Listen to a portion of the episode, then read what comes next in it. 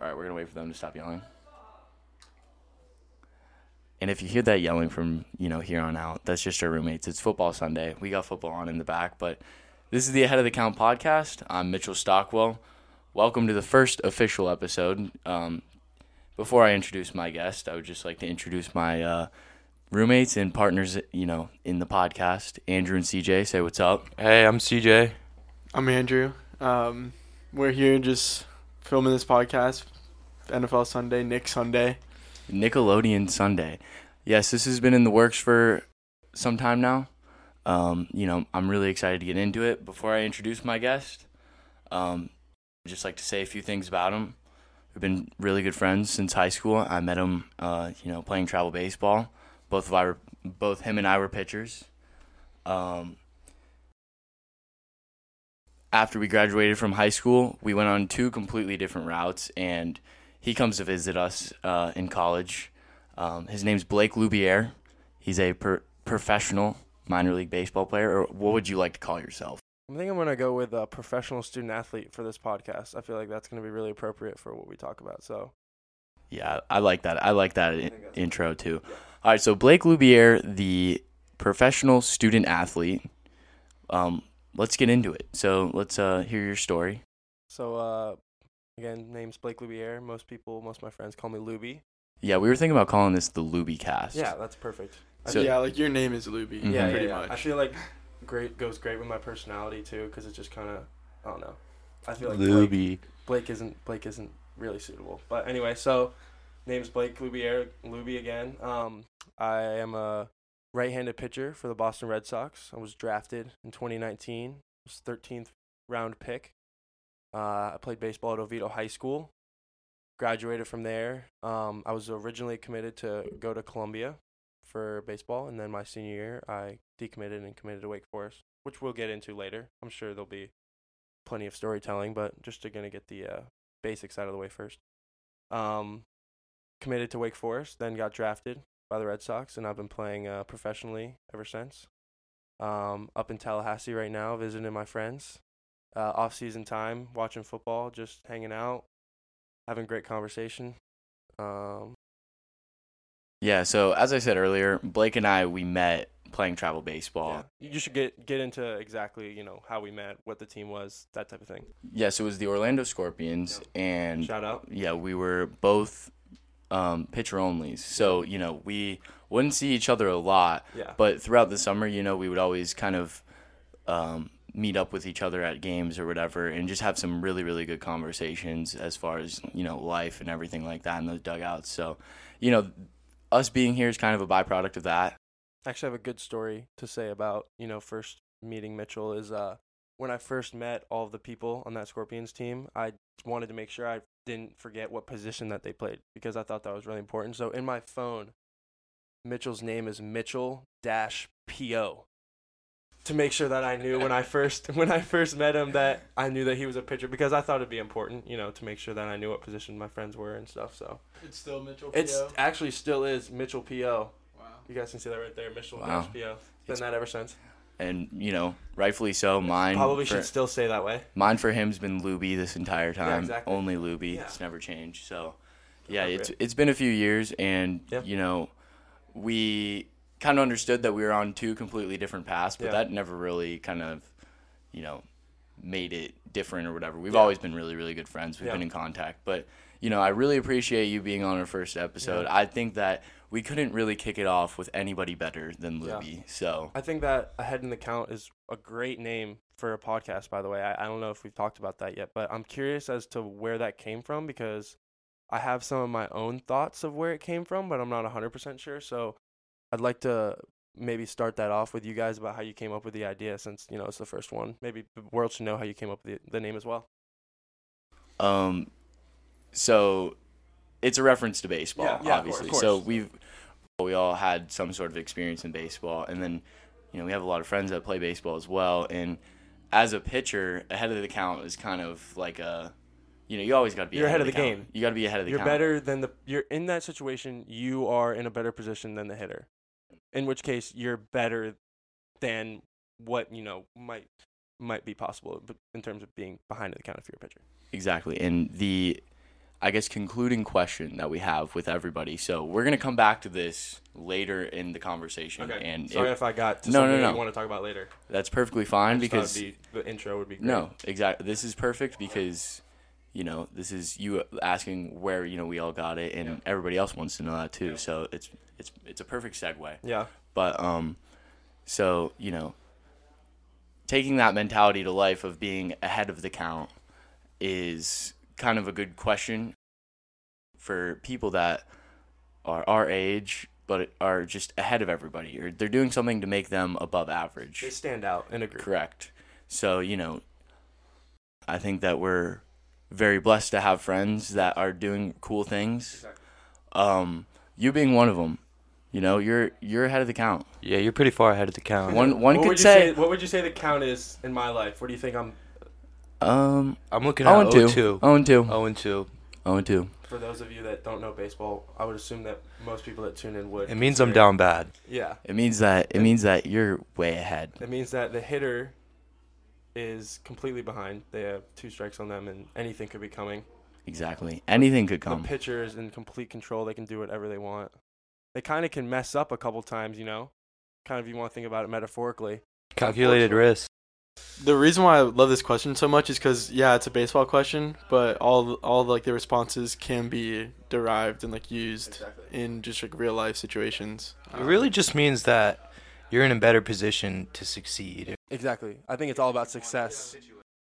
it's cool because there's a lot of different perspectives with that and as we go on through this podcast um, i'd like to get a lot of different answers so you know i guess going through this kind of think about what you want to say Yeah, I feel like the more people you have on that, you know, are ahead in the count, they're gonna be able to give more different insights depending on the direction that people are, the viewers are, or the listeners are uh, going on. You know, somebody who is on a path with sports would probably, you know, benefit more from something like this. Whereas, you know, if you have on somebody who is musically talented, you know, ahead in the count that way, which is obviously completely possible. You know, this metaphor of being ahead in the count just kind of stands to that is you know you walk into a job interview are you ahead of those around you? Are you are you 0 and 2 are you 1 and 2 are you 2 and 2 are you 3 and 0 are you way behind?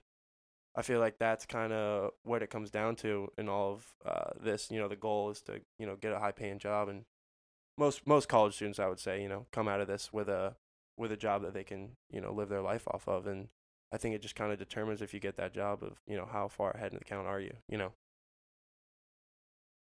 the big thing with being ahead of the count too that i want to kind of take away from people like you is you're doing something to kind of follow your dream you know you are pursuing a passion that you've you're, well you're pursuing something that you've wanted to pursue for a very very long time you know i mean how how long has it been for you I think baseball started for me when I was around four or five. T-ball. I think that starts for most people about four or five years old. You get into it. I was uh, just moving over to Oviedo when I first started playing baseball, and uh, I actually was supposed to play Oviedo Babe Ruth, and my mom messed up and accidentally signed me up for little league. So I played an extra year of T-ball. So there was a year where I had a little bit of a confidence boost, you know, as a five-year-old. Not that it mattered, but you know, and then I stuck with Oviedo um, all through young uh, baseball career, and then went to Oviedo High School. And as I said in my uh, precursor to everything, was that I was originally committed to Columbia, and then another school, and then you know the Red Sox. So that's not very typical. I don't know. uh, Probably most people that listen to this won't be familiar with recruiting in terms of baseball in high school, but you know maybe you are. But I was committed to Columbia as a junior. I was kind of focused on more of school uh, I was looking at places that would be beneficial to me in terms of getting a job after college. Baseball was just going to kind of be the way to get into a school, maybe pay for it a little bit. Um, just wanted to find a place that would benefit me on an academic level and a professional level that also would at the same time be able to play baseball and have some fun. So Columbia seemed like that that answer. I actually went for the first time um, I was coming home from Cooperstown, which, if you played baseball growing up, you know is the place you go when you're 12. So my brother was was uh was getting done with that, and we took a stop at Columbia. Stopped in, saw the school, loved it, loved the city vibe. I always bring it up when I talk about Columbia because that's a huge decision in terms of itself. Of I'm gonna decide to live in New York City, you know. So as I said, I was committed there. Then my senior year, um, this is where the story gets gets good, especially with Mitchell because we have a com- common friend. Um, starting the year, first game of the season against uh against another kid who I will shout out, of course, because he's a Florida State Seminole. His name is Bryce Hubbard. He's a uh, pitcher from Windermere High School. Shout out Bryce Hubbard. Shout out. That's the boy. yeah, very, very, very good pitcher. Hope to see big things from him this year at Florida State. We will see big Don't, I things was from about him. to say, I don't even need to say hope. I already know he will. Yeah, we will. We'll see. We'll see big things from him. And Also, maybe I like see the pitching the staff too. The whole pitching staff. Maybe eventually. I feel like that. Would I be mean, a this is really like the second time we've shouted Bryce Hubbard out on the podcast, so I think it kind of has to Actually- like happen. So Yeah. we've done some practice recording. If you're listening to this, you would have only heard the first shout out, but the second shout out is in another one with another one of my buddies. It's kind of a practice run, but we really like the episode, so that's Yeah. gonna be like you know two or three or whatever. But look out for that, Bryce. If you're listening to this, hit me up, dude. Let's uh let's get that podcast. But anyway, going back to your story, let's Yeah, yeah, yeah. So, so me and so Bryce is pitching, and uh, it's the first game of the season. And Bryce is a huge uh, prospect in, in high school, so he's got tons of MLB teams there to watch him. He's already committed to uh, Florida State at the time, big ACC school. Um, probably looking at the draft. So he, he he's pitching in the first game, and uh, I'm I was starting on the home team, so I head out there first, and uh, you know I'm a big kid, six five, six six. Nobody can see me right now except these three, so I'm gonna go. yeah, let's uh hear like you know your your your kind of stat line. You know, Yeah. Tick, tick. I would say right now I'm six six, two ten. Um, what about like season weight though? Back then I was probably six five, one ninety. So you've well, I'm saying like okay, going into this next season, Oh, what? but the goal, the goal, Yeah, what's the goal is is six five, two fifteen of muscle. You're gonna lose an inch. Well, sometimes sometimes I give myself the inch, sometimes I don't. It's just I maybe don't really have it, but sometimes on my baseball. You're always wearing spikes though. Like you're Good point. six seven, and if any, Good point. Yeah. All right. So we'll call it six six. So I go out there, big kid, six six six. We'll call it six six. Walk out there. Obviously, you get some attention being a big kid. You know they haven't seen you, but you know being a six six kid on the pitcher's mound tends to get some attention. So the the scouts looked up and they saw me throwing and they liked what they saw, so they put their guns up. And coming into this game, I was probably around 88 to 89 miles an hour in terms of fastball velocity, which as a senior is good. It's probably respectable for a Ivy League school. Definitely better than most, I would say, in terms of Ivy League school. But um, that was the fastest, and uh, I come out there first inning, and I'm and I'm 92, 94, you know, which is something that is is a huge deal as a pitcher to see velo jumps over a long period of time because it. I mean, it's a it's a real easy indicator of hard work and and determination in terms of in terms of arm care and you know arm strength. So that was really nice to see. But uh, yeah, so the first inning I come out and throw, you know, hard. I didn't know it at the time. I'm letting you know this now. At the time, I'm just kind of throwing. I see the scouts there holding their their cameras up. I'm a little bit confused. You know, I've never never had anything like this before happen. And uh, I get off the mound and I'm and I pitched the first three innings. I, I just kind of ignored it because it was a big game, first game of the season. Really good team. We were playing Windermere. Um, Bryce was pitching amazing too. Shout out to him in that game. I'm pretty sure he kept us scoreless for three. Um, but then it started raining. So we both had to sit down for an hour and we both couldn't come out there. So we both had to end up, you know, pitching three innings. That was it. But I ended up learning after that that rain delay that I was, you know, throwing as hard as I was and my dad came up to me and he was like overjoyed. And I was just kind of like, "Oh man, like this guy's really pumped up about something." And he's like, "Blake, like this is about to change a lot.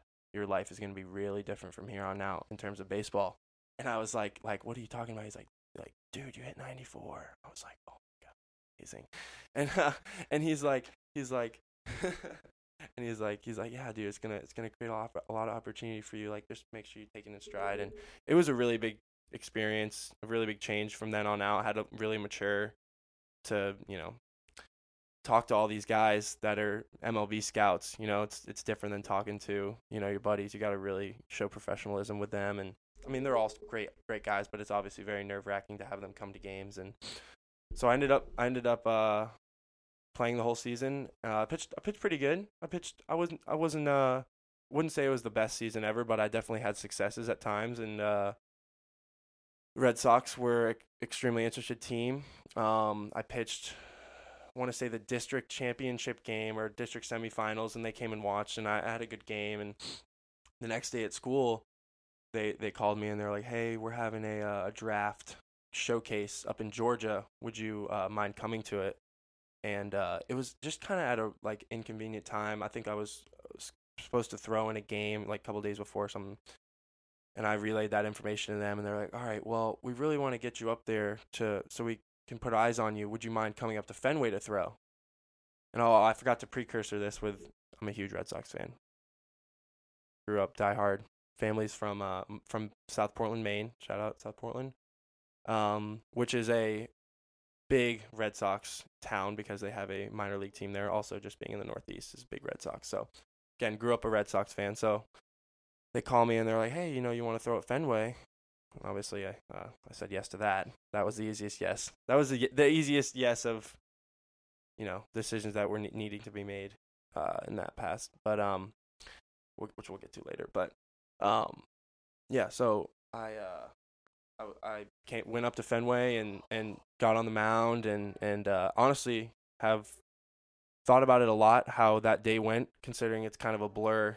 Um, pitching on that mound was unbelievable, probably one of the most epic days of my life. But I look back on it and I've realized how nervous I should have been, how important that day was to me. But at the time, I think I was so starstruck by the field itself and what was going on that I just kind of forgot to be nervous. And thank God I did because apparently that was the whole reason I got drafted just because of how I threw that day. People felt like I had a lot of control and they were uh, they were really happy. So uh, the draft rolled around a couple weeks later. Uh, ended up getting drafted in the 13th round by the Sox. Um, was committed, decommitted from Columbia, committed to Wake Forest University, um, which great, great program for pitchers. They have an amazing pitching lab there. Uh, looking forward to, was looking forward to going to school there. Um, month went by of of talking with the Red Sox, uh, organizing a a contract.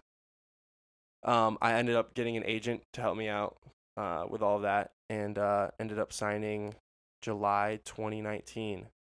And I've been with the Red Sox ever since. Um, obviously, this year was a little strange due to COVID, so I uh, I've only played one year. I played my first year in rookie ball in Fort Myers, and now I'm excited for this upcoming year. I'm gonna try to make it to uh to our A ball team in Salem, Virginia. So that's the that's the plan for this year.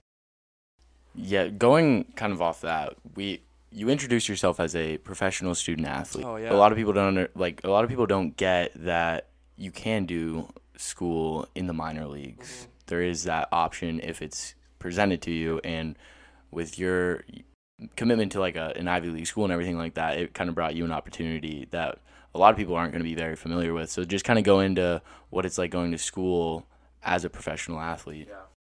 Really important for me, obviously, when I decided to go to Columbia was because of school and didn't want to lose that, you know, that that drive when I signed. So um, the Red Sox opened up an op- opportunity for me to uh, take classes at Northeastern University, which is a school actually very very close to Fenway Park in Boston. It's uh, it's only a couple minutes up the street. It's a it's a city school, really nice. Um, I take online classes through them. They have a uh, deal with the MLB and makes it super easy to sign up. So it was no hassle for them, and the Red Sox uh, will pay for classes uh, on top of the, the signing bonus in terms of uh, paying for tuition, paying for books, because uh, obviously that would be something that would be beneficial to both them and I.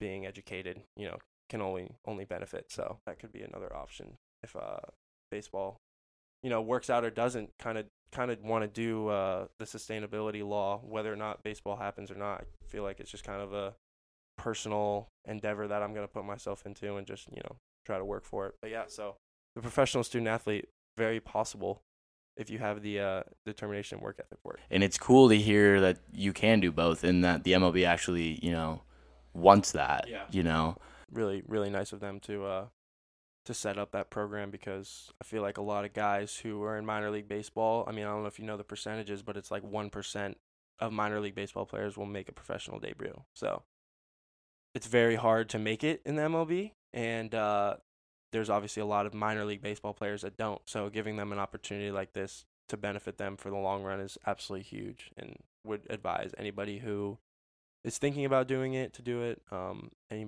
any minor league baseball player listening to this podcast definitely suggest taking classes in your free time. I know you can do it. I know that you have the time. I have the time. How much time do you have right now? You have a lot of time, right? Thankfully, yes. That is the be- see. That's that's why I I don't understand when kids will come to me and be like, oh, you know, how do you have time for school? You're a professional baseball player. I mean, you really have a lot of time in the off season, whether or not you want to admit it or not, and you want to just sit there and, and do nothing. But I'm somebody who who kind of feels like all their time needs to be spent on something productive, and I think I kind of live my life that way of being a productive person. So when I'm sitting around not doing anything, I I kind of feel a little bit anxious and need to feel like I need to get out there and do something. So for me, I feel like school just kind of keeps me in check in that way and feel like it's really beneficial for for me to, you know, keep me on a guided path, you know, uh, a steady a steady road, uh, not, you know, goofing off and doing things I shouldn't be. As I've gotten through this this first real off season, even though I didn't have a real season this year, kind of realized that I have a lot more free time than maybe I previously thought I was going to have. And on top of the school and the baseball training, I just feel like recently I've come to take up more of that free time with more, you know, not just sitting around playing video games and whatnot, because this free time is going to be some of the only time that I have during the year to do what I want to do. Because during a baseball season, especially minor leagues, it's kind of a a struggle for five months straight of being busy, traveling.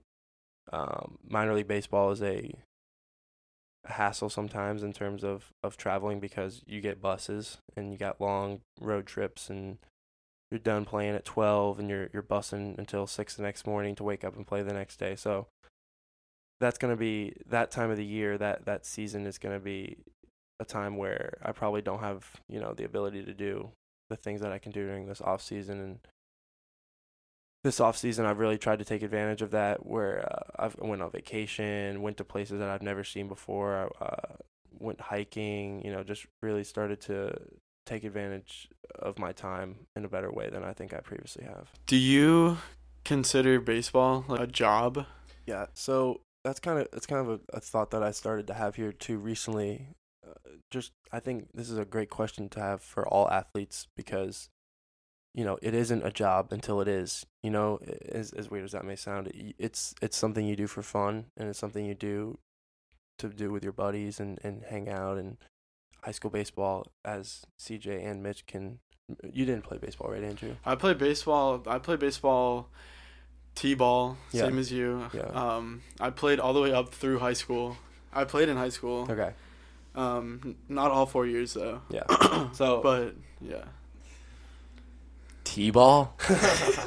yeah that's when I started t-ball Oh, no because okay. he was talking about t-ball Alright, earlier yeah, yeah, no, I did bring up I was t-ball earlier. yeah, t-ball that's is fair. sick Okay, alright.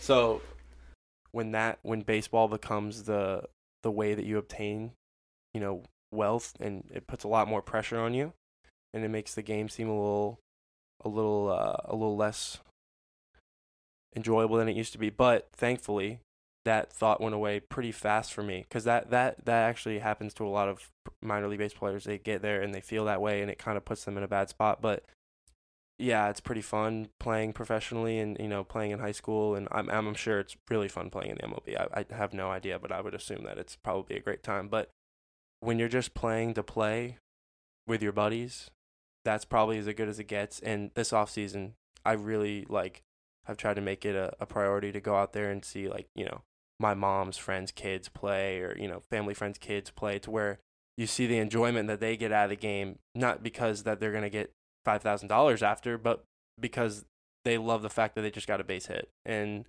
I think that seeing that in their eyes is really helpful to me because it makes me remember why I started playing it, why I, you know, enjoyed it as a kid. And I think that now, if I take that, that view of baseball into this next season, I feel like it might pay dividends because I'll be viewing it in a different way.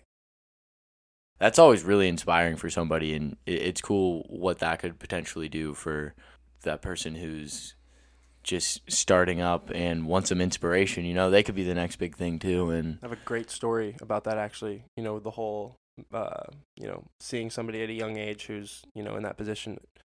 My really good friend, her uncle, was a or uh, was a pitcher for the Padres and among other teams, Astros, as a World Series with the Astros. Anyway, came into our fifth grade class to uh, talk about you know being an MLB baseball player for some sort of you know thing that the school was doing, and uh, I went up into him and I talked to him and I was you know obviously starstruck because it was the first time I'd really met an MLB baseball player and and he talked to me and and you know just gave me some advice about baseball and whatnot. We had a you know family friend or I had a friend connection, so it wasn't like he was a complete stranger. Um, but ended up finding out later that his agent was my dad's agent when he played. So another weird connection there. Then I don't know if you remember from earlier, but my agent that I ended up signing was that agent that signed my dad and Luke. Sorry, I definitely should be saying his name right now. His name's Luke Gregerson. Shout out to Luke. wait, is that your agent, No, that sorry, Luke Gregerson is the MLB player. Agent Oh, Tom okay. O'Connell. Tom O'Connell? Tom O'Connell. Agent of a lot of Orlando baseball players. So, what's it like having an agent? You know, Yeah. What, what what's that kind of what does it entail? like? Yeah, Yeah, what it just what does that kind of bring? a lot to- of golf. Is that kind of where Which you is started? big. Is that where you started playing golf? yes. Really? He Yeah. got Yeah, wait, definitely, definitely, because the way that you get out there and meet all of his other, you know, clients is by going out there and playing golf with them. So, you know, as a young kid, I'm like, okay, I want to meet these MLB players and you know guys that are coming up in the organization, learn from them best I can, and uh, Are you good at golf? I have definitely gotten better. I would not say that I'm good. I'm probably like a tw- 15 to 20 handicap. You know, shooting under 90 is a good day. That's the goal, shooting under 90. But I'm definitely, you know, working towards getting better. Definitely. That's better than me. As I was saying, I think- the golf. So I want to go out there. So obviously, I want to get better. And uh, he's he's a big golfer, my agent, and he comes and plays with all the pitchers around here. And so we ended up playing with Luke, and he asked me if I wanted to play, and I've not played golf in forever. And I went out there, and we played around us three, and I just hit the ball. They were they were the ones that were really playing. It was only my first time, and uh, after I was like, hey, like I don't know if you remember this, but like you you you met me when I was in fifth grade, and he's like he's like what? And he's like yeah, I'm like you remember coming into like this classroom and and talking to us, and I was like, and he was like, oh my god, yes, and I was like, yeah, so. Yeah, I, I just you know we obviously introduced who I was and what I was doing. He was like, oh, like giving me tons of advice about golf, baseball, whatever. And he was like, so like, do you need a throwing partner for this off season? And I was like, yeah, like that'd be awesome. He's like, all right, sweet, like let's let's throw. So me and him threw for the whole entire off season that year. Your agent or with, uh, who like Sorry, Luke. Luke, is Luke, Luke is okay, the Luke Luke is the former MLB player. Played with the Astros. He was uh with the Cardinals when he uh when we started throwing, and then he was a free agent, and he was you know trying to make a comeback. So he helped me a lot in my first year of becoming a pro. Um, and you know I've come to play a lot of golf since then because of all that. Because now I'm playing with other guys that are you know sticking around trying to meet meet more people. I think something that is super important not only in baseball but in life is networking.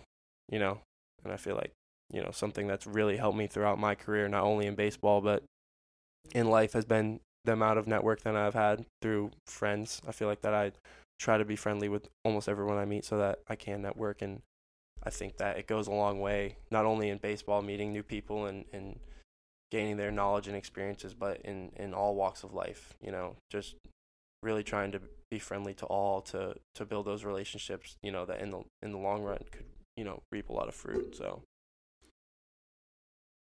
Luby, you got any uh other hobbies? Do you do anything else for fun? Dude, Like, that was gonna be my other question because he was talking about time and that like you don't want to play like, video games that much. Yeah. Like, is there anything that you like, picked up or that like you've been doing? What's your most fun thing to do? most most fun, I, I love watching movies.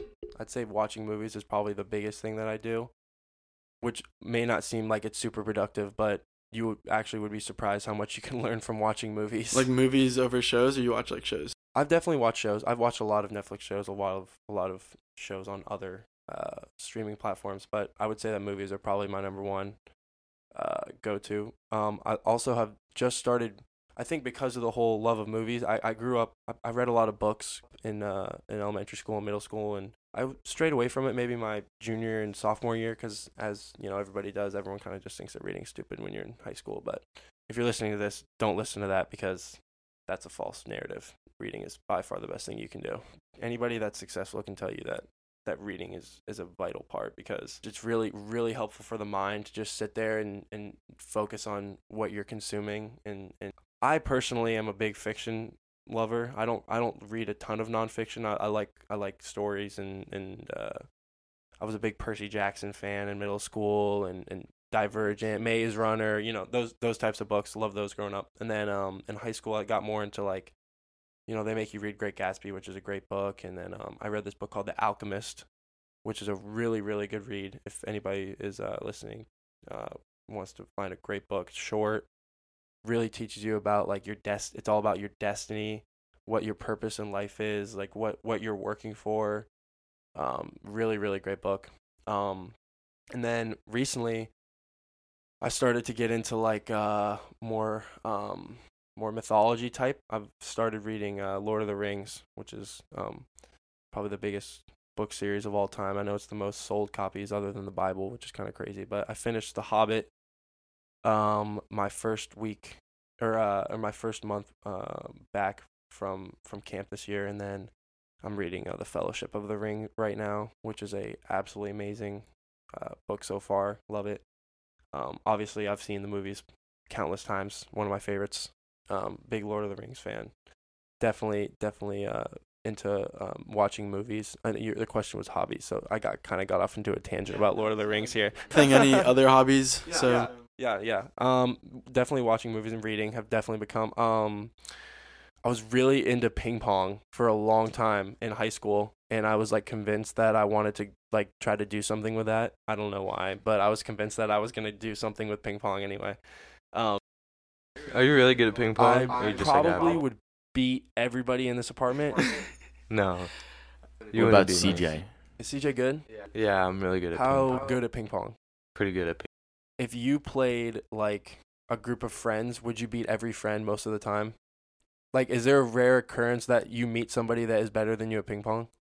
Because that's how it is for me. I've only met like two people that have beaten me at ping pong before. Like people will come up Dude, to me. these are fighting. I have- right No, I know. No, ping pong is serious. So the thing, the thing for me is like I probably wouldn't beat you with like crappy paddles.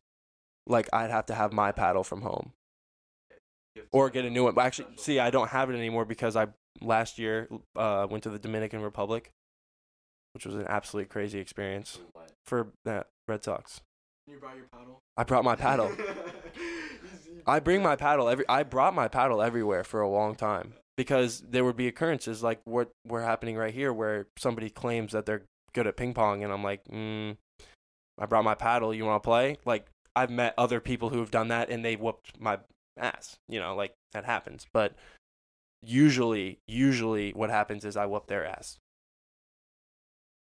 So uh, you said that you were in the Dominican Republic. Yeah. How was that? What, what was that like? So actually like when you when you think about it, like it's probably what you think about. It's like shacks and like like people just, you know, like running down the side of the road, there's just no stop signs, like no no street lights. Uh it's it's crazy. places like that still exist and and you realize that you know these kids that come and play with you, you're like, wow, does he not know the customs? Like they just didn't grow up with any of the foundations we don't know. So I mean, really beneficial for me because I think it, you know, made me realize, you know, where these kids were coming from and I think it, it gave me a lot better understanding of uh of of you know the, the things that they went through to get where they're at. So That was probably like a really good like team bonding thing too. Oh, Like yeah. you obviously the the six of us guys that went down there um bonded a lot because we were the only guys, you know, but at the same time you meet all these Latino guys that are young and I mean not only are they exceptionally good at baseball, but they are, you know, 15 and 16 years old. I mean, hopefully eventually one day, you know, they're contributing with you on the Sox because you're they're they're your teammates too, you know. So that was really really great part as well.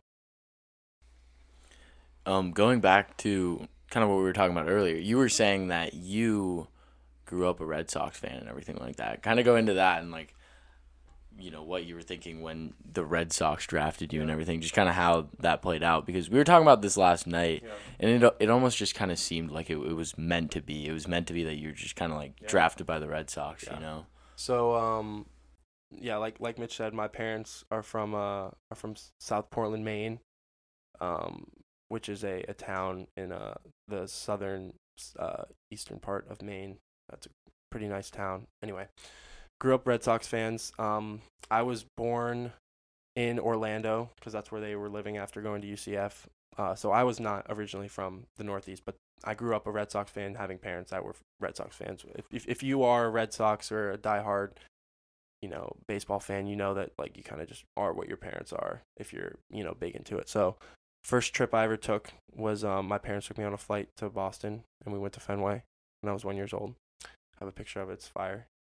Um, and then, you know, I've been to Fenway maybe four or five times after that, and uh, ended up going to Tropicana. I'd say probably like five or six times, you know, to see them play. So I've definitely seen my fair share of Red Sox games. Um, couple little stories in there. Um, one of the times that I went to uh, Tropicana to see the Red Sox play, we stayed at the hotel called the Vinoy, which, if you know the Tampa area, is like a really nice hotel. It's where the players stay. It's uh, it's like right next to the stadium, and we were staying there. And uh, the players had just come back from their game, and we were coming back from the game as well. And I was walking in, and the bus pulled up right when I was walking in. So I kind of just walked in next to all the MLB players, all the Red Sox players, and I look over, and David Price is there, and Dustin Pedroia. It was crazy because I'm just a fan at this point. I think I was like 16, and uh, I was just you know dumbfounded by all these MLB players.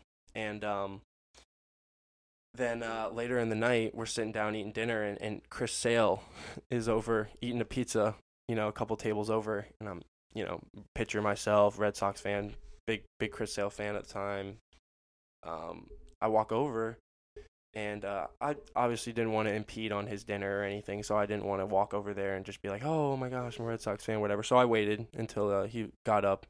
You aren't really supposed to go up to these guys, you know. They probably wasn't the right thing to do, but I was a re- really big fan. And I just really wanted to go up to him because we, we kind of had a connection. So uh, I went up to Chris and I was like, "Hey, Chris, um, my name's Blake Loubier. Like, uh, my my head baseball coach um, from Oviedo, uh, his name's Jason Foss. He was your catcher at uh, FGCU. I don't know if you remember him at all, but I just I know I played for the Scorpions. I know you played for them as well. Just want to introduce myself. He's like, "Oh man, nice to meet you, bro." Um, and then a security guard came up and got me away from him. But you know, lo and behold, two years later, I was uh down in Fort Myers, you know, playing rookie ball, and uh, Chris is from Fort Myers, and and he was you know having surgery, and he comes up one day, and I walk into the facility, and and he was sitting on the med table next to me, and I'm like, oh my gosh, this is the same guy that I just you know walked up to as a fan and got taken by security, and now we're sitting in the same room getting our arms. That's crazy, man. And um, so yeah, that was a that was a really cool experience that I had. You know, kind of right away was was meeting Chris. Um, and honestly, that that that first time was kind of a, a big one because it was the first time that I'd seen an MLB player that I was a fan of, and, and it kind of helped me out a lot now because you know I see them all the time during spring training. It was like they were walking around all the time, and you do realize that they are just you know guys just like us. You know they they were in probably in college, you know, hanging out doing the same things that we are. You know they they're all the same. So it's really really nice to see that when you meet guys because it makes you feel like you can be there one day not that they're just some person that you watch on tv and, and, and not just some figment of your imagination it's really nice knowing that they're just guys too so i think that was a really big really big uh, really big thing i took away from the first couple uh, months of, of of professional baseball was you know you want to be on that level you know act like you need to be on that level you know like they're not so far away from where you're at so thought that was a really really uh, good message So you've just been like, you know, nonchalantly hanging out with Chris Sale. I wouldn't say we're not, we're definitely not friends. He probably doesn't even know who I am anymore, so I don't want to make that seem as if we're friends or anything like that. He probably doesn't know who I am, but obviously, you know, you see the guys walking around. I remember the f- second day of spring training, uh, Big Papi came in to the weight room and just walked by me. I did not say a word to him. I just stared, kind of. I was like, "Wow, that's Big Papi just walking right by me, like in the same room." And I've definitely talked to a fair share of guys that are older and, and, and you just like hear stories about you know the MLB guys and what they're like and it's it's really cool to to hear the stories like about them doing you know the things that that we all do like just you know hanging out and and just being bros Have you been talking to like a lot of the older minor leaguers Yeah. around you? yeah i would i'm i'm a big big believer in, in learning from like watching others do what you need to do so i think that like for example uh, when we have to uh, be ball boys or whatever for games in the big leagues side like it's really beneficial to like watch those guys do what they do because i mean you don't want to be you know cop you don't want to copy their their style or anything but like obviously they got to where they are for a reason let's take notes of what it is that they're doing and, and apply it to our own. So I think that was something that I really learned well. So also, you know, just becoming friends with, you know, the older minor league guys is really good too because they've had the years of experience that I have goes and, and what your life's going to be like. So that they, they also are really, really helpful in, in terms of, uh, in terms of that, what they say. So who's like who's like your uh your throwing partner and everything right now? So right now, um, his name is Zach Eflin. He's a uh, a pitcher for the for the Phillies this year. Um, he graduated from Hagerty High School, which is the rival of the high school I went to, Oviedo, and he also has the same agent as I do, Tom O'Connell. And uh, he's a really, really, really good mentor. He's also an amazing golfer. He's a scratch golfer, probably the best golfer I've ever seen play before. So he also helps me in that respect as well. But um, yeah, he he uh, six five, you know, very similar build to me. Um, I, I I've actually come to know him a lot better recently, just as in a as a friend, and uh, I've really really started to to learn a lot from him, especially just on the mental side and and the routine side of baseball, and just being a professional. And um, I mean, he's a he's a really awesome guy, and he's he's probably probably poised to have a really big year this year. So I'm really excited for him. Yeah, he's gonna have he's a really good young up and coming pitcher, but. So what what level is he at right now? He's a, he's an MLB. He's an MLB, MLB. player. Really? Yeah. He's a he's a, he's the In the number three starter for the for the Phillies. Wow. Yeah. I didn't even realize that. Zach Eflin. That's really cool. Yeah. Shout out. Um for anybody who doesn't know, tell them like what level you're at right now and you know, what you're kind of expecting this season, what you're uh, Yeah. you know, doing to prepare and stuff. Yep. So the first so the first year that I got drafted in 2019, um, I got sent down to Fort Myers, which is rookie ball for the Red Sox, which is where all high school players go. Um, I spent I spent three months down there playing, which is uh it's a hard hard uh hard place to play in uh July and August and September in uh in Fort Myers, Florida. It's 100 what whatever degrees outside. Waking up at six o'clock every morning. They make it tough on purpose so that you want to get out of there and, and, and reach higher levels, which is which is pretty smart on their part. Um, so I was there first year, and then this past year I was only in spring training when when we got let go due to COVID. Um, I was I was hoping to be in Greenville, South Carolina, which is our is our low A team last year, and uh, this upcoming year they actually switched it around because we lost a I don't know if you know, but they cut a lot of minor league baseball teams, and uh, one of one of the teams they cut was uh, the Lowell Spinners, which was our advanced low A or uh, advanced rookie ball team, I guess. They're like a uh, short season team, but they, they got cut, so they, they aren't a team anymore. Um, so, and they actually switched around uh, the low A and the high A team. So now Greenville is high A and Salem is low A, Salem, Virginia. So this upcoming year, my goal is to is to make to Salem, Virginia, and, and play and play there for my first real season of baseball. In a long time, I might add, which is kind of crazy to think about because of Corona. So how long has it been since you played? It's I have been not pitched in a competitive game since my last start for rookie ball in 2019. So August 2019, so a year and 5 months ish, a year and a half since I've thrown in a competitive baseball. How hard are you trying to be how hard are you trying to throw Man, beginning of the season? what what do you want the numbers to be? honestly, I've always thrown so much harder in game situations than practice situations, and I've only been pitching in practice situations for the past like, you know, year and a half. So, I was up to 94 in instructional league for the first time with the Red Sox, um, and that was in a you know in a practice setting. So, I'm really excited to go out there and, and throw in a in a game where you know I'm gonna have the adrenaline flowing and and have the pregame routine down and you know, hopefully the hopefully the numbers are jumping. All right, so I want to talk. I don't want to talk too much about the uh, like you know movies or whatever, but I do want to. I do want to talk about one more thing though. Okay. So you're a giant Star Wars fan. Yep, huge Star Wars fan. So what is like to anybody who has never seen Star Wars out there? What is the main attraction? Why would you tell people to watch Star Wars? Wow. Oh man, there's so much to love about Star Wars. Like I love a lot of things that like probably get overlooked in Star Wars. Like well, maybe not get overlooked, but like obviously the fans like have things that they like. You know, one thing that is awesome in Star Wars is, is the is the sound and the music. The scores on all of them are unbelievable. Um honestly, the the older ones are are the best, obviously. Uh, Everyone everyone agrees. And it's just like if you realize when those movies were made and you look at what they look like like they still stand like the test of time. Like you can watch star wars right now and it's very hard to pick out something that like doesn't look right from being so old you know? Like there's a lot of movies we can watch and it's like oh my gosh like that's pretty bad. That that's that's not great. Star wars isn't really like that. Like they use techniques that are still used today to film which is incredible to think about being 1976 when the first one came out.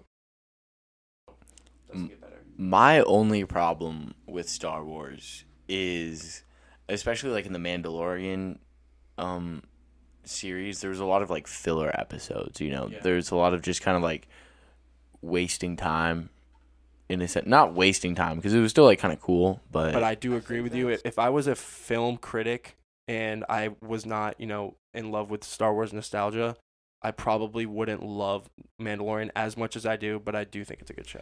Are you one of those people that when you see, you know, something in The I will- Mandalorian? I will freak out Yeah. if I like, for example, like I don't know if you guys remember, but in this, I mean, you guys are gonna know exactly what I'm talking about because it was at least all over my TikTok feed. But in the episode where they're flying the slave one, and uh, they're trying to escape from the Tie fighters, and he drops the uh, the bomb out of the back, and it makes that noise.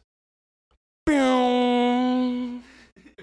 It's like a really nostalgic Star Wars sound that like is loved by all Star Wars fans. So yeah, it, it, I swear. Oh, here, I'll find I'll find the TikTok for it because everyone is on the same page for that, which is so funny. For everybody that is, I guess, a Star Wars fan, hopefully They definitely know what I'm talking about because my brother, would they be like, you know they, they would they would I Really I, pr- I promise you that as soon as I said the word slave one in Mandalorian, they knew that I was talking about the sound that the bomb makes because that's that's why Star Wars is so addictive for people is that like there's such small specific things that people love.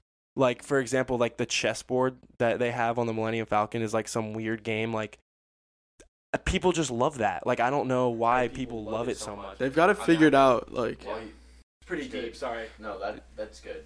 Uh, you'd be a really good uh, movie critic. Yeah. Yeah. I'm just gonna go to you whenever I need you to like analyze a movie for me. Yeah, Yeah. I love my favorite thing to do ever is to go to the movies with somebody and like sit outside of the movie theater and talk about the movie. So I swear it's it's my favorite thing. But I have a friend, his name's Gavin, equally as obsessed with these type of movie things as I am. He loves, you know, uh, Star Wars and, and whatnot. Anyway, we went and saw Interstellar in the theater uh, during quarantine. They had Banger. they had five dollar movies at the theater, and it was old movies. So it was like Interstellar and and you know In- Inception and, and and, you know a bunch of great Christopher Nolan movies, and um and we went and saw. He'd never seen Interstellar. I'd seen it many of times. It's like probably one of my top five movies all time. But um I saw it in theaters, and I had never seen it in theaters before, and I forgot how nice it is to see a movie in the theater when you get the whole sound experience and the and the giant screen and I sat there and I didn't watch the movie as much as I listened to the music in the movie, which Yeah, was crazy. Felt the vibration. I was inside of the theater thinking like this I could sit here and just listen to like an orchestra play this music and like I would be just as happy. Like I didn't really need the movie itself. Obviously the movie was amazing and I learned a lot from it that time being that I was, you know, seeing it in theaters and it was kind of all my attention was devoted to it. You know, really really good movie Interstellar, you know, kind of teaches you like exploration, not giving up on dreams, kind of problem solving. You know, really big problem solving movie. Um, I don't know. I I don't know if you know, but Christopher Nolan, when he made that movie, was like in constant contact with NASA and all of the head, um, head, uh, theor- uh, head astrology or no, what would you even call these people? Head theorists. Head, head, Astrophysicist. Astrophysicists. Thank you. Head astrophysicist. Yeah. No, thank you. Thank you. Thank you. Head astrophysicist. So he actually worked with them. So most of the most of the um like theory in how they got to going like to another planet is is pretty real stuff. Like maybe not necessarily proven, but at least what a lot of people Like, think. Scientifically. Yeah, like, like it's possible. pretty sound what they talk about in the movie of like where we could be. It's like what we're trying to be in terms. So wait, Blake, you um, you've got like shoe game and everything. You have a pair of Yeezys. You have everything. Like, let's go through your your wardrobe. What are you What are you rocking right now? Actually, describe to the people like your just your bag that you brought. are you a to hype beast?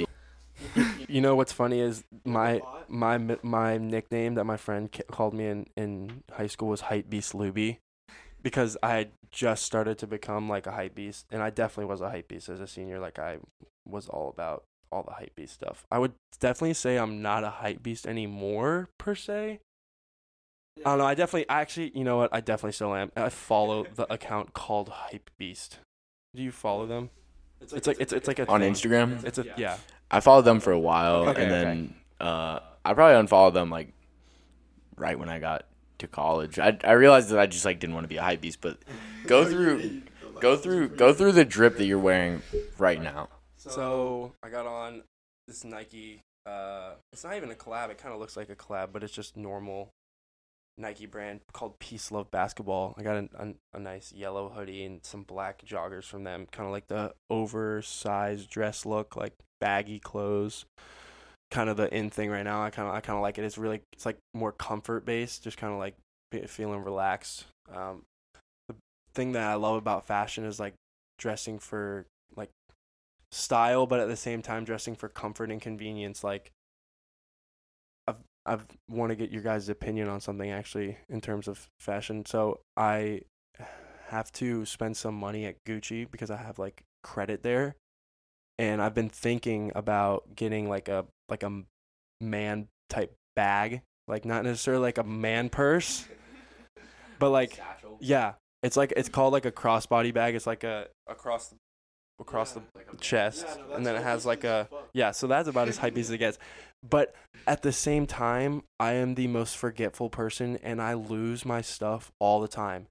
And I think that for me, it'd be really beneficial to just have that and just put my phone and wallet in there, and then just never have to like just always carry that and not have to have anything in my pockets where they can fall out. Yeah. It's like a fanny pack, Yeah, but like it's more like cool. a fanny pack. I mean, yeah. people wear like fanny packs like that No, too. yeah. That's also like a thing. No, I know people do it. It's just like that's kind of hype beastish. So wait, let, let's back up really fast because how did you acquire credit at Gucci? Like, how can I? How can I I? had a pair of glasses that I. It's actually the first purchase I made when I when I signed. I went to the Gucci store and I bought these glasses because I thought they were so cool, and uh, I was wearing them. And the the inside like plastic part that you know that go on your nose, the nose pieces, they came off, and I was like, okay, I'm not gonna pay you know this much money for glasses and just them break in the first year. So I took them and I was like, hey, like can you fix these? They're like, oh, you know, it, it takes a long time. I was like, okay, I, I don't care. Like, I just get other glasses for now.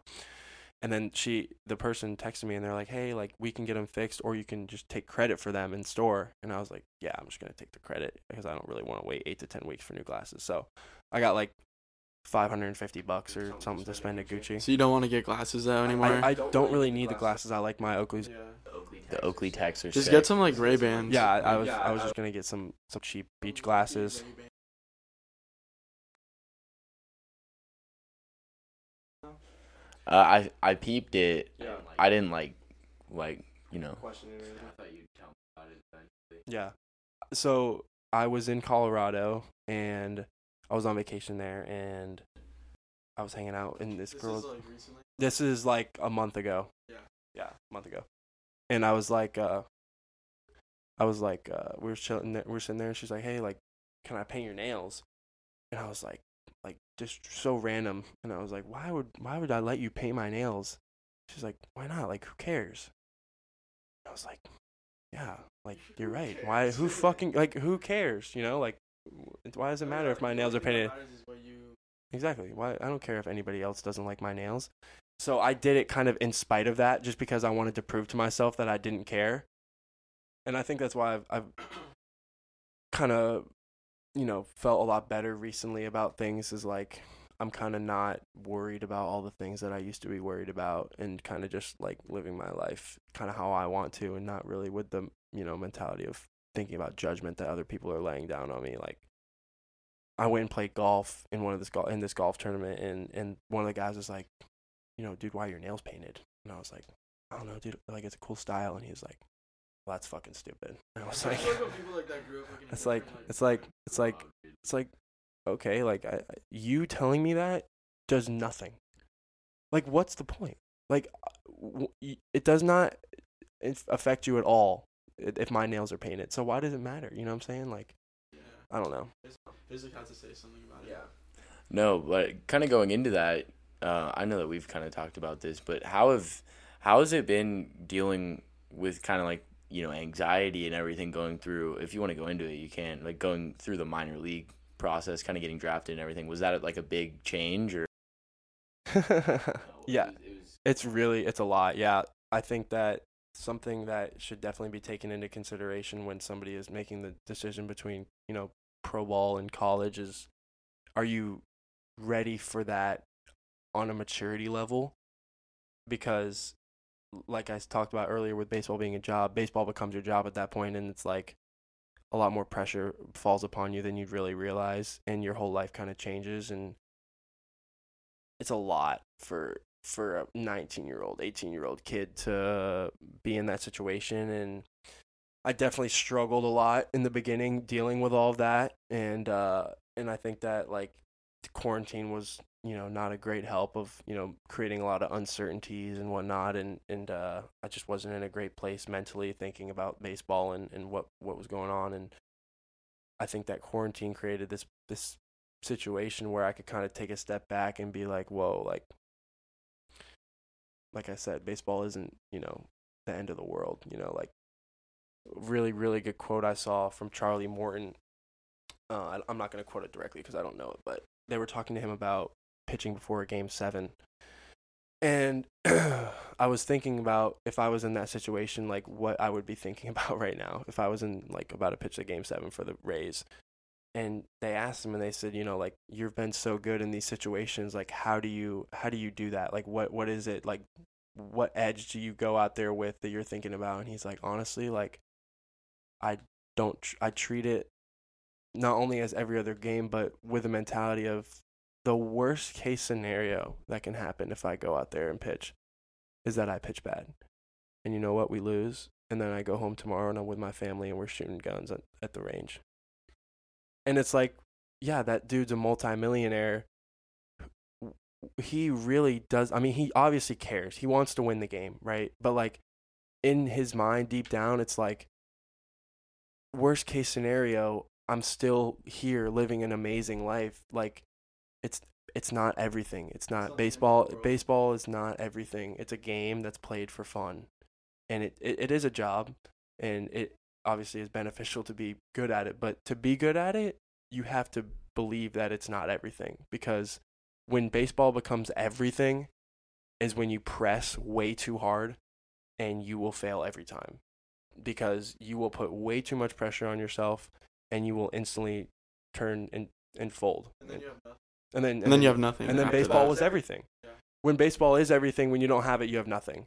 Whereas I've kind of taken this as like baseball's like the th- third or fourth thing for me. That's like like it's like God, family, friends, baseball. You know, like obviously baseball is important to me, but like I got a lot of other things that are way more important to my life as you know being a happy person i guess you know happiness is the goal right you know you want to live a happy life like my happiness stems from baseball but it stems from a lot of other way more important things first Yeah, especially because it's not as permanent exactly. as like the yeah, other things baseball's are. only gonna be here until I'm 40, hopefully. Mm-hmm. and kind of just going off what we were talking about like right before, but you know, doing things to kind of show who you are as yourself. Have you have you found yourself kind of a little bit more happy too? Oh my gosh, yes. I've that's such a good point because I think, you know, it really I'm not to say it's all about fashion, but like, you know, fashion's a great way for me personally. I think that's why I've come to like it so much to express myself in a way like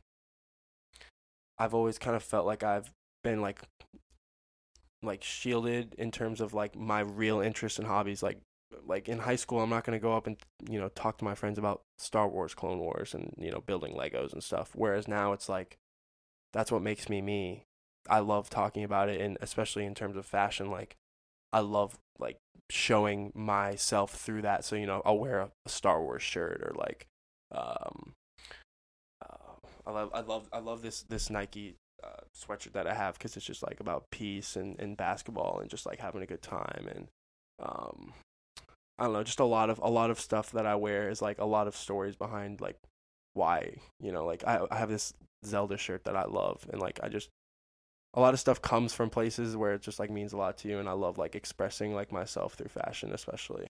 What percent of you know the money that you've made so far have you uh, spent on fashion? too too much. Yeah, way too much. But it's kind of like an investment, right? You can like sell this stuff. Yeah, I mean, I I, te- I I tend to buy things that are like kind of That will kind of rare. won't lose. rare. Yeah, yeah. I, I tend to try to make a little bit smarter investments in terms of the clothing and shoes that I buy. Like I try to buy stuff that, not that it really matters how much it's worth, but like, if there did come a time when I needed to sell off all of the things that I own. Yeah, no, I uh, I recently got kind of into the stock market like in, in the fall, and you were way ahead of me on that.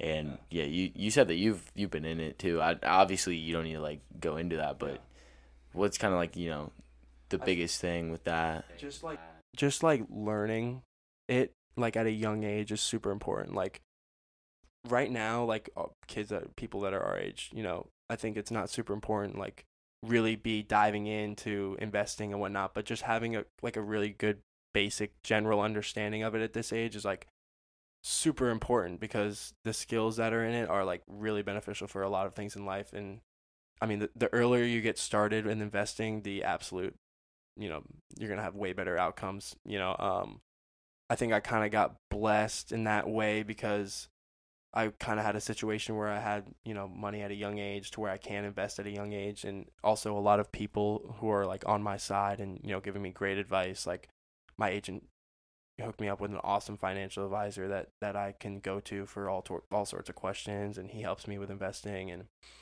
I think that I learned a lot from them, you know, kind of earlier than most people because I was kind of in this situation of being an adult and like paying for my own bills, you know, a lot earlier than a lot of people. the biggest mistake athletes make? They, Their signing bonus, get, like, they buy expensive brand new Yeah. cars or they spend money that they don't have yet. I don't know. I I think that people are a lot better off right now than they ever have been. Like it's so easy to have financial advisors people that people are way smarter with their money cuz honestly no athlete really does anything themselves with their money like other people are taking care of it because their job is to go out there and, and throw strikes or hit bombs it's not to go and invest money in It's crazy how you have like a whole team behind you. yeah and the team and the team only gets bigger as you get better it's like right now it's at its smallest and it just grows as you get more and more famous Yeah. All right. Well, we dove into kind of the concluding question at the beginning. Um, but you know, I'd like to, you know, kind of make it a tradition to have this as the concluding question of the podcast. But what does being ahead of the count mean to you? oh wow is that really that's the final Is question. The final question. Wow, so I, I asked I asked the final question the first. Right off the bat. that's funny. But what does being ahead in the count mean to me? Like i said i mean it's just it's setting yourself up for future success. Because being ahead in the count you haven't made that strikeout pitch yet. It's not over. You haven't you haven't you haven't struck the batter out. He's not he's not walking back to the there he's still there. He still has a chance and i think that being ahead in the count by setting yourself up with you know going to school or, or you know just you know gaining a bunch of knowledge about what it is you want to get into is like super important. And i think for me just like grinding really really hard at what it is that you want to do for like i mean but that's the thing is is it's different for every single person. It's like for me what does being ahead head count mean? It means going out and working out every single day throwing every sing- every single possible chance i need to you know that's what being a head account for me because that is what's going to set me up for most future successes. Most future successes. And I think that depending on what situation you're in, it can be completely different. You know, whether you want to be a doctor, you know, you know, being a hand account might mean, hey, I, I, you know, volunteer at this at this uh, hospital for you know the summer or whatever. And I think that a lot of people know that there are opportunities out there to better themselves, and they're like, oh, you know, I, I they they give excuses for why that it didn't happen. Most of the time, if you want to make something happen, that's Blake, it was a pleasure. yeah. Appreciate it. Appreciate you uh, being episode one. Yeah, yeah, It was uh, it was awesome. yeah. Great It's good talking. Covered a lot of Have to ground. co- Covered a lot of ground. We'll ha- we'll have to uh, catch up, you know, mid season or Yeah, something like that. Yeah, I And, feel like um, after the season would be a great time too, like with my first experiences and stuff. Yeah, definitely. We'll we want to have you on as much as possible. So sounds good. yeah, um, you know, shout out your uh, social media for everybody that wants to follow you. Uh, Blake underscore Luby on Instagram, and then my Twitter is uh is just Blake Lubier at Blake Lubier. All right, and I'll have that, you know, on the tag and everything too. But yeah, thanks again. All right, everyone, we appreciate you know you guys listening. Hopefully, we will have visuals soon. But Uh, let us know what you guys thought. like, subscribe, all that jazz. Uh, see you next time.